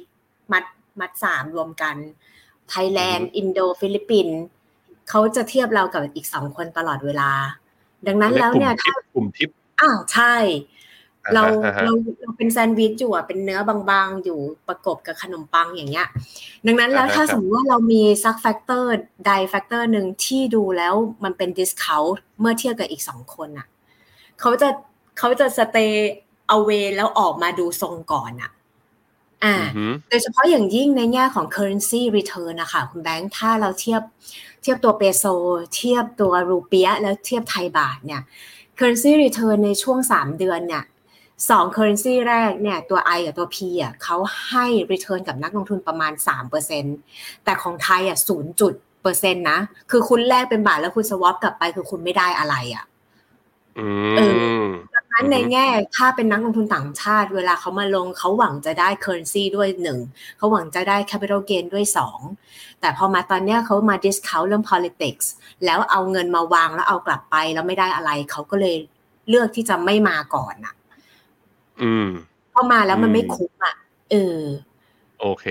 อันนี้คืออันนี้คือเวของนักลงทุนต่างประเทศนะเขาเขาคิดก็จะเป็นซิสเต็มประมาณนี้ อะคุณแบงค์คุยเรื่องเอ่อเรื่องการเมืองไทยต่อในฐานะเป็นนักลงทุนไทย เราเป็นคนไทยแล้วเรามองตลาดไทย แล้วเราเห็นสิ่งที่เกิดขึ้นเกี่ยวกับการเมืองไทย คุณแบงค์บอกว่าคุณแบงค์อาจจะต้องรอถึงวันที่สามสิงหาแล้วค่อยว่ากันอ่าใช่ปะขวัญมองแบบนี้คุณแบงค์ขวัญขออนุญาตแชร์แบบนี้ ตัวขวัญเองอะ ไม่ว่าจะมองวิธีความน่าสนใจในการลงทุนประมาณไหนก็ตามเนี่ย เมื่อไหร่ก็ตามที่ประเทศไหนเนี่ยถูก discount ด้วยเรื่องของ political factors อะคนชอบอืมอืม เพราะว่าอะไรรู้ไหมชอบในที่นี้หมายถึงว่า รอเวลาซื้อ ใช่ใช่ไหมใช่ ไม่ใช่ชอบเพราะ enjoy กับ moment นั้นนะ ไม่เกี่ยวไม่เกี่ยวกัน อืมอืมขวัญชอบเพราะอะไร เพราะว่าหนึ่ง มันถูก discount ด้วยอารมณ์ดราม่าดังนั้นเมื่อดราม่าและอารมณ์เข้ามามีส่วนมากเนี่ย มันจะ discount ลงไปมาก ข้อสอง politics เนี่ยยังไงก็ตามเนี่ยเราจะรู้ว่ามันจะไปยังไงต่อ แล้วโดยส่วนใหญ่แล้วเนี่ยธุรกิจในประเทศไทยอะค่ะเขาเดินมาได้เนี่ยเราอายุกันปูนนี้แล้วคุณแบงค์เราผ่านการเปลี่ยนแปลงของการเมืองมามากมายนับไม่ถ้วนแล้วอะธุรกิจก็ยังยืนจัดแล้วก็ยังมาต่อได้จนถึงวันนี้ ดังนั้นของไม่ได้อือฮึไม่ได้ห่วงว่าธุรกิจไทยปรับตัวไม่ได้อ่าอืมฮึอันที่สามเนี่ย เวลาที่เรามองการเมืองไทยแล้วเราเป็นคนไทยบางครั้งเราอาจจะมีมี emotional factor ใส่เข้าไปด้วย เออ แล้วเราจะรู้สึกร้อนใจ แต่ขวัญน่ะเชื่อว่า อย่างที่คุณแบงค์บอกแหละ เมื่อระยะเวลามันผ่านไปประมาณหนึ่งอะ คุณจะเห็นอะไรที่เป็นภาพที่เกี่ยวข้องกับการเมืองเนี่ย ชัดเจนขึ้น เพราะว่าส่วนการเมืองไม่มีวันที่จะมีสุญญากาศอะ มันจะต้องหงายไพ่อะไรสักอย่างออกมา ดังนั้นแล้วเนี่ยในช่วงเวลาที่เขาดิสเขาด้วยอารมณ์ความผิดหวังความกังวล เกี่ยวข้องกับการเมืองไปเยอะๆอะตอนเนี้ยขวัญตั้งโซนแล้วนะอืม อ่า ขวัญขีดโซนซื้อเลยใช่ไหมโซนซื้อโซนใช่ซื้อใช่อืมอืมขวัญขีดโซนเลยว่าที่เซตเนี่ย ตอนโควิดอยู่ที่เท่าไหร่อะตอนที่เราเผาบ้านเผาเมืองกันมันอยู่ประมาณไหน ตอนนั้นอินเด็กซ์อาจจะไม่เท่าตอนนี้นะ แต่เราจะดูว่ามัน draw ลงไปได้มากขนาดไหน แล้วเราใช้มันเนี่ยในการเซตโซน โดยการใช้เคสตรงเนี้ยเป็นหลัก อ่า ดังนั้นนะนะตอนเนี้ยขวัญเริ่มเซตโซนที่จะมองว่าเราอาจจะต้องมาดูตลาดไทยในเวที่มันอาจจะมี evaluation ที่น่า attractive มากขึ้นนะคะ เพราะคิดแล้วว่ายังไงก็ตามเนี่ยการเมืองต้องมีทางออก โอเค ผมลองพยายามเป็นนักลงทุนตอนนี้ แล้วลองอืมเถียงดรมิ่งขวัญดูนะว่า ลองเถียงดูลองเถียงดูอืมดรมิ่งขวัญบอกว่าเราอยู่ในช่วงที่ผ่านการเปลี่ยนถ่ายทางการเมืองมาเยอะแยะมากมาย เจอความค่ะไม่แน่นอนมาตลอดทำไมครั้งนี้เราจะผ่านไม่ได้อะค่ะ ผมบอกอย่างนี้บอกว่าพักที่ได้อันดับหนึ่งนะตอนนี้ นโยบายของเขาไม่ได้เหมือนกับใครที่เคยมีมา เขาบอกอืมเขากำลังจะทำลายโครงสร้างบางอย่าง มันหมายถึงว่า เขากำลังจะเปลี่ยนแปลงบางอย่าง จนนักลงทุนตื่นกลัว จนนักลงทุนไม่สบายใจกับการเปลี่ยนแปลงนั้นหรือไม่ มันอาจจะไม่เหมือนเดิมไงมันอาจจะไม่เหมือนในอดีตก็ได้เอาตรงๆก็คือพักก้าวตะไกรอะนโยบายของเขามันออกมา แล้วนักลงทุนอาจจะแบบเฮ้ยการทำเรื่องทลายทุนผูกขาด การทำเรื่องแบบอ่าขึ้นค่าแรงเลยทันที การทำนโยบายหลาย ๆ อย่าง มันจะกระทบกับเศรษฐกิจ หรือว่ามันดูดเงินที่ตอนนี้เราต้องการการกระตุ้นเศรษฐกิจในระยะสั้นมากเกินไปหรือเปล่า ดรมิ่งขวัญมองเรื่องนี้ยังไง อย่างนั้นเนี่ยมันแปลว่านักลงทุนกำลังมองว่าสิ่งที่เอ่อว่าที่จะจะใช้คำว่าอะไรดี ว่าว่าที่พักผู้นำ เขาจะสาแต่เขามารถพักพักอันดับหนึ่งพักอันดับหนึ่งอ่าเรียกเขาไม่ว่าได้พักอันดับหนึ่งอ่าแล้วกันอ่าพักพักอันดับหนึ่งดังดังนั้นน่ะ assumption ของนักลงทุนท่านนี้คือมองว่า ในทุกนโยบายที่พักอันดับหนึ่งเขาได้มีการเสนอไปจะได้รับการ fulfill ทั้งร้อยเปอร์เซ็นใช่ปะไม่ใช่ไหมรู้ก็ตลาดเขาอาจจะคิดอย่างนั้นไงก็มีคนคิดอย่างนั้นเอออืมแต่ในความเป็นจริงอะ เวลาที่ผลักดันนโยบายคุณแบงค์มันครับไม่ได้ง่ายขนาดนั้นนะอืมอืมขอยกตัวอย่างให้ฟังเลย จากทามมิ่งตรงเนี้ยเป็นต้นไปนะคะปี 2566 เข้าสู่ปีงบประมาณปี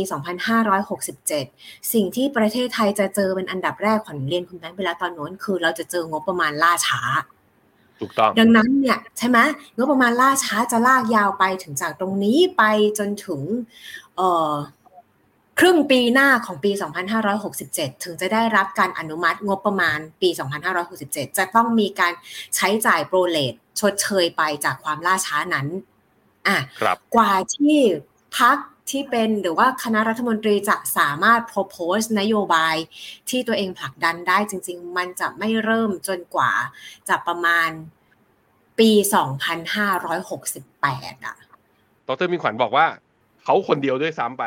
ถึงเป็นพักอันดับหนึ่งก็จริง แต่ไม่ได้เสียงเกินครึ่งหนึ่งในสภา พอไม่ได้เสียงเกินครึ่งหนึ่งมันก็แปลว่าต้องหาลือกันในพักร่วมพักร่วมก็อาจจะเห็นต่างจากนโยบายที่เขาทำวันนั้นการผลักดันนโยบายมันไม่ได้ง่ายหรอกเพราะเกมการคือเกมประชาธิปไตยที่แท้จริงมันคือเกมการต่อรองมันเป็นอย่างนั้นเรารู้กันอยู่แล้ว อันนี้คือเรื่องที่หนึ่งคืออย่าไปอย่าไปกังวลกับเรื่องนโยบายมากนัก เรื่องที่สองคือ ในปีงบประมาณเนี่ยกว่าที่จะไปทำงบเรียกกว่าที่จะผ่านสภา แล้วเข้าอนุมัติอีกทีหนึ่งนู่นต้องเป็น ปีเท่าไหร่นะหกเจ็ดปลายปีใช่ไหมฮะหกเจ็ดใช่ค่ะปลายปีหกเจ็ดเพื่อไปใช้ของปีหกแปดใช่กำลังจะบอกว่านี่ตอนเนี้ยเราอยู่ที่ปีหกหกมันอีกตั้งปีอะครึ่งปีกว่าๆเราจะเอาเรื่องนั้นมาดิสเขาของตลาดในเวลานี้เหรอ มันอาจจะไม่สมเหตุสมผล มันก็เลยเป็นที่มาของกลยุทธ์ที่ดรมิ่งขวัญบอกว่าโซนที่เข้าซื้อแสดงว่าคิดมาดีแล้วเหมือนกันนะแสดงว่าคิดมาดีแล้วเหมือนกันโทรทำการบ้านเยอะมาก ใช่กับคนไทย คืออ่าฮะคือเมื่อไหร่ถ้าอย่างนั้นก็ตามถามถ้าถ้าอย่างนั้นผมถามต่อถามต่อ แล้วต้องนโยบายแบบไหน นี่ถามเผื่อรัฐบาลใหม่เลยเผื่อเขามาเปิดดูดรมิ่งขวัญ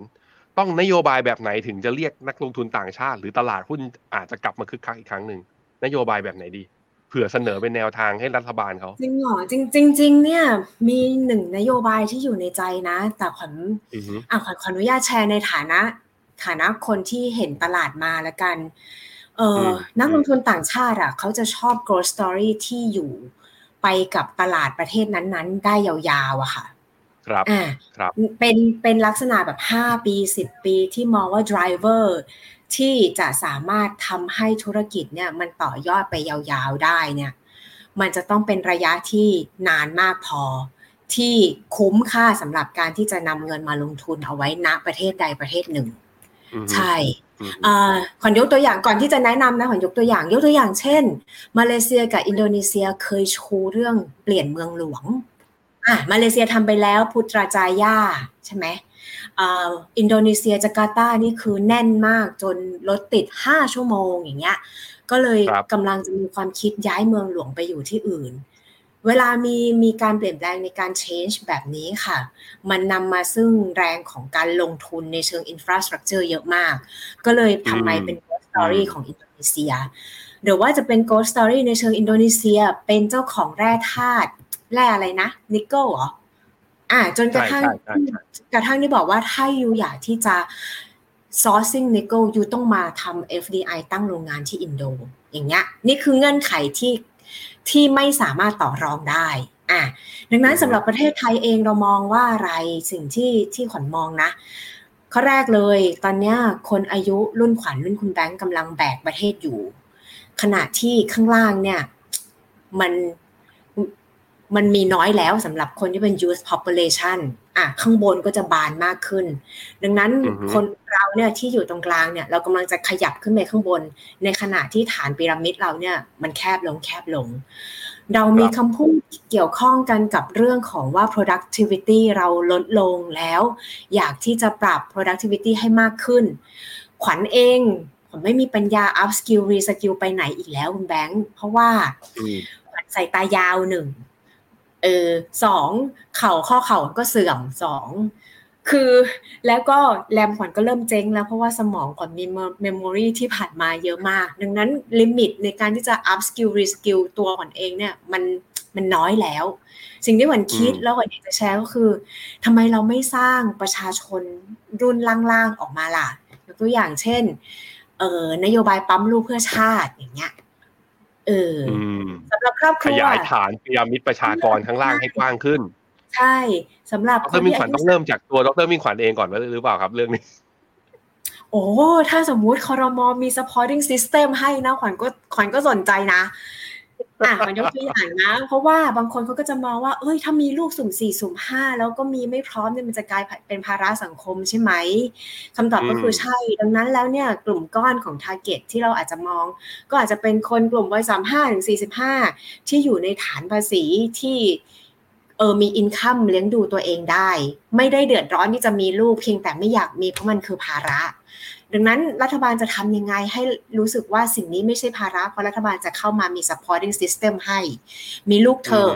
เดี๋ยวฉันจะให้นี่นี่นี่นี่นี่นะ เธอมีลูกคนหนึ่งฉันให้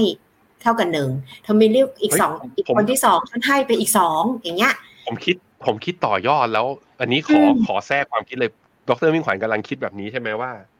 คือให้เขาจ่ายภาษีน้อยลงก็จริง แต่ลูกคนนึงอะเพราะอย่างเงี้ย ผมมีลูกคนหนึ่งตอนนี้ อายุถึงเก้าขวบ ผมมีลูกแค่คนเดียวนะมีเมียก็มีเมียคนเดียว แต่ว่าลูกคนเดียวเนี่ยมันค่าใช้จ่ายมันเยอะจริงๆนะอืมคือเราสเปนกับผ้าอ้อมตั้งแต่วันแรก นม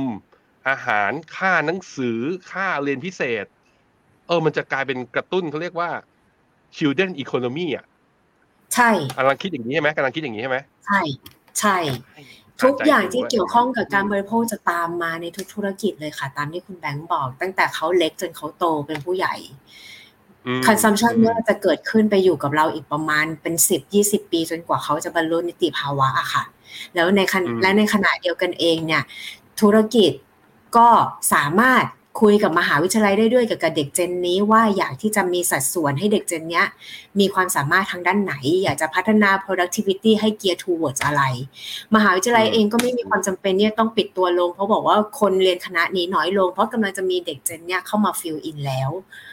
อืมอ่าอืมดังนั้นอืมในเชิงประเทศตอบโจทย์ ในเชิงโครงสร้าง population ตอบโจทย์ ในเชิง growth story ต่อนักลงทุนต่างประเทศตอบโจทย์ ก็จะต้องสร้างนโยบายที่ดีแล้วก็ให้ make sure ว่ากลุ่มคนที่คุณตั้งเป้าหมายไว้ในการที่จะมาช่วยผลิต ทรัพยากรมนุษย์ในเจเนอเรชันถัดไป จะต้องเป็นกลุ่มคนที่คุณแน่ใจว่าเขาสามารถเลี้ยงลูกได้ดี และคุณมี supporting system ให้เขาเพียงพอ โอเค อันนี้มันนโยบายนี้ผมเห็นด้วย มีอันอื่นอีกไหมมีอันอื่นอีกไหมถ้าจะให้แนะมีนำอันอื่นอีกไหมหรอมีแต่ว่าไม่ไม่รู้ว่าจะเซนซิทีฟไหมนะ แต่ขวัญหวังว่าขวัญหวังว่าคนเอ่อแฟนคลับฟิโนเมนาเนี่ย ใจเปิดกว้างแล้วก็ยอมรับฟังเออดังนั้นอะขวัญคอมอาจจะคอมเมนต์กันเบาๆให้เราเห็นต่างกันได้แต่คอมเมนต์เบาๆแล้วกันนะ ทุกคนนะเอต่ออไว้ก่อนอะต่อเอาเรื่องเลยตอนตอนนี้มันเป็นเรื่องอ่อนไหวนะ แต่ว่าขวัญขออนุญาตแชร์แบบนี้ค่ะ อันนี้คือเรื่อง population ผ่านไปแล้วเนาะ อันอีกอันที่สองเนี่ยจะเป็นอันที่ลักษณะว่าทั้งขวัญทั้งคุณแบงค์คุณเจษเองเนี่ย เราอยู่ในตลาดเงินตลาดทุนกันมาค่อนข้างนานแล้วล่ะสักเราเราเกินสิบปีแล้วเนาะคุณแบงค์คุณเจษเนาะดังนั้นเนี่ยเราก็จะพอเห็นฟังก์ชันที่มัน เรารู้สึกว่ามันเป็นประโยชน์ในการพัฒนาประเทศได้สักอย่างหนึ่งขวัญเนี่ยเป็นคนที่เกิดและเติบโตในต่างจังหวัดขวัญอยู่จังหวัดสงขลาเติบเกิดเติบโตที่หัดใหญ่ 14 จังหวัดชายแดนภาคใต้ค่ะ ผลผลิต ที่สำคัญที่สุดอย่างหนึ่งก็คือผลผลิตทางการเกษตร ไม่ว่าจะเป็นครับเรื่องของข้าวยางปาล์มนะคะ แล้วก็ทุเรียนอะสิ่งที่เรารู้สึกเรารู้สึกว่าราคาสินค้าเกษตรสำคัญเนี่ยมันถูกกำหนดจากที่อื่นอะไม่ว่าจะเป็นตัวปาล์มเนี่ย เราเนี่ยเป็นหนึ่งในสามผู้ผลิตสำคัญของโลกแต่มาเลเซียเป็นผู้กำหนดราคาน้ำมันปาล์มยางพาราเราผู้เราเป็นผู้ผลิตคัด อันดับแรก ๆของโลกของโลก แต่ว่าสิงคโปร์เป็นผู้กำหนดราคา ถ้าเราไม่ทำอะไรสักวันหนึ่งอะเนี่ย ราคาทุเรียนอาจจะไปอยู่ที่ตลาดจีนก็ได้ ดังนั้นแล้วอืมถึงวันนั้นแล้วเนี่ยโอ้โห มันขาดการต่อรอง ถ้าเราสามารถนำเรื่องของกลไกราคาสินค้าเกษตรนำตลาดราคาสินค้าเกษตรล่วงหน้าขึ้นมาได้เนี่ยคุณแบงค์ขวัญว่ามันจะเป็นประโยชน์ต่อเกษตรกรมากมายนับ ไม่ถ้วนเลยนะขวัญยังนึกถึงวันที่เกษตรกรหยิบ iPhone ขึ้นมาแล้วเขาบอกไหนดูหน่อยว่ากราฟวันนี้เนี่ย ราคาทุเรียนมัน contango หรือ backwardation อย่างเงี้ยควรจะล็อก เออ ควรจะล็อกราคาณล็อตนี้อ่าที่จะอ่าทำ deliver ไหมอย่างเงี้ยเออออฮึหรือว่าณวันนี้จะส่งเป็นเป็น underlying หรือว่าจะขอเล่นเอา spread อืม โหถ้าเป็นอย่างนี้ได้เกษตรกรจะไม่ใช่อาชีพหลุมดำอีกต่อไป แล้วก็พ่ออืมแม่ที่เป็นเกษตรกรมาไม่ต้องกังวลว่า ลูกเรียนจนถึงจบปริญญาตรีแล้วก็มาหางานในกรุงเทพ เพราะว่าไม่อยากให้ลูกเป็นเกษตรกร มันจะไม่ใช่แบบนั้น แล้วขวัญเชื่อว่ากลไกตลาดทุนน่ะสามารถทำให้สินค้าเกษตรเนี่ยมันอัพเวลขึ้นไปได้ แล้วเรามีอำนาจต่อรอง และสามารถใช้กลไกราคา ในการช่วย buffer ตัว income ให้กับตัวเกษตรกรได้ในอนาคตนะคะโอเคอืมเยี่ยมครับ นี่ถือเป็น voice เล็กๆ นะเล็กไม่เล็กแหละนิดเดียวไม่เล็กแหละก็อืม impact อยู่ถ้าคือถ้ามาคิดนะ ผมคิดว่ามันต่อยอดแล้วอาจจะเป็นนโยบายที่ผมซื้อทั้งสองอันดรมิ่งขวัญค่ะ ถ้าถ้าถ้าถ้ามีโอกาสได้เจอคนในรัฐบาลก็คงจะคุยกับเขาเดี๋ยวไปช่วยคุยให้ แต่ไม่รู้จะมีโอกาสได้คุยหรือเปล่าขอบคุณจะไปรู้ได้ยังไงใช่ไหมได้อะอืมให้ดรมิ่งขวัญทิ้งท้ายสรุปแล้วครับ เข้าสู่ช่วงสุดท้ายแล้ว อเมริกาก็อืมเดี๋ยวก่อนนะอะผมไม่สรุปให้ก่อนดรอ่าอเมริกาดรมิ่งขวัญบอกว่า ตอนนี้ไปละฉันขอพอก่อน ออกละ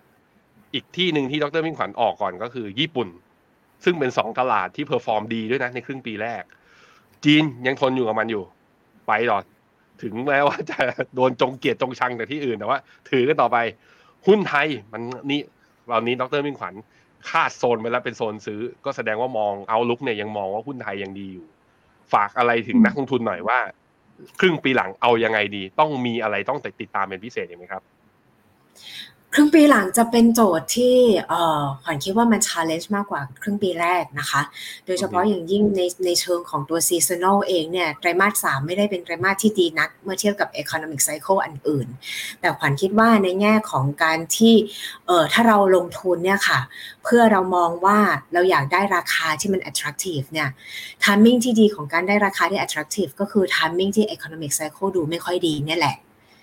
ดังนั้นแล้วเนี่ยในในแง่ของการลงทุนเองนะคะขวัญก็ยังคงแนะนำนะว่าเราเฉลี่ยต้นทุนต่ำไปเรื่อยๆ เพื่อที่จะรอวันที่มันจะสะสมพลังแล้วก็ดีดราคาขึ้นมาจนถึงราคาที่เราพอใจที่จะขาย ในระยะตรงนี้ข้างหน้าถึงแม้ว่าขวัญจะบอกว่าในครึ่งปีหลังจะมีเรื่อง challenge แต่ขวัญกลับมองว่ายิ่งมี challenge ยิ่งดีนะ โดยเฉพาะเป็น challenge ที่เกี่ยวข้องกับความไม่มั่นใจความกังวลใจ และยิ่งที่เป็น challenge เกี่ยวข้องกับการเมือง เพราะขวัญมองว่าสิ่งใด ๆ ก็ตามที่ถูกผลักดันด้วยอารมณ์ในด้านในด้านลบอะค่ะ มันจะใช้ระยะเวลาแค่ประมาณระยะหนึ่งเท่านั้นเอง แล้วมันจะกลับไปที่เดิม เพราะฉะนั้นแล้วเนี่ยเราเราลงทุนเราอยากได้ทุนต่ำเมื่อไหร่ก็ตามมีข่าวที่เป็นเหตุอันให้เกิดทุนต่ำขึ้นมา เราต้องไม่ลืมที่จะลงทุนเนาะ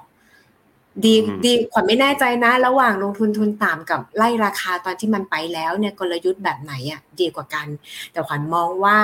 เออถ้าได้ในระดับราคาที่น่าสนใจแล้วก็เรามีแต้มต่อเนี่ย ก็น่าจะเป็นกลยุทธ์อีกแบบหนึ่งที่น่าสนใจเช่นเดียวกัน แต่อาจจะใช้เวลาหน่อย แค่นั้นเองโอเคอืมขอบคุณดรมิ่งขวัญทองพฤกษาชีฟ e ค o น o มิสจากกองทุนบัวหลวงวันนี้มากนะฮะ มีโอกาสเราจะเชิญกันอีกเดี๋ยว มิสเตอร์เมสเซนเจอร์วอล์ก EP ถัดไปนะ เดี๋ยววนแขกให้ครบก่อน เดี๋ยวเราเชิญไป ผมชวนดรมิ่งขวัญไปถ่ายรูปแบบ เราบินไปที่ญี่ปุ่นอะไรกันอย่างนี้ไหมไปถ่ายอะไรกันสนุกๆอะยินที่ดีนู่นค่ะ ไปตามจะออกล่าตัวกันฟูเองจินะผมไม่ออกให้อ่าค่ะ โอเค วันนี้เราสองคนและทีมงานขอลาไปก่อนนะครับ สวัสดีครับ ในโลกของการลงทุนทุกคนเปรียบเสมือนนักเดินทาง คุณล่ะเป็นนักเดินทางสายไหน กองนี้ก็ดี เทรนด์การลงทุนนี้ก็มา ใครว่าดีเราก็ไปหมดแต่ไม่ค่อยเวิร์กให้ FINNOMENA Exclusive บริการที่ปรึกษาการเงินส่วนตัว ที่พร้อมช่วยให้นักลงทุนทุกคนไปถึงเป้าหมายการลงทุน สนใจสมัครที่ f i n o m e f i n o m e n a e x c l u s i v e หรือ line at f i n o m e n a p o r t คำเตือนผู้ลงทุนควรทำความเข้าใจลักษณะสินค้าเงื่อนไขผลตอบแทน และความเสี่ยงก่อนตัดสินใจลงทุน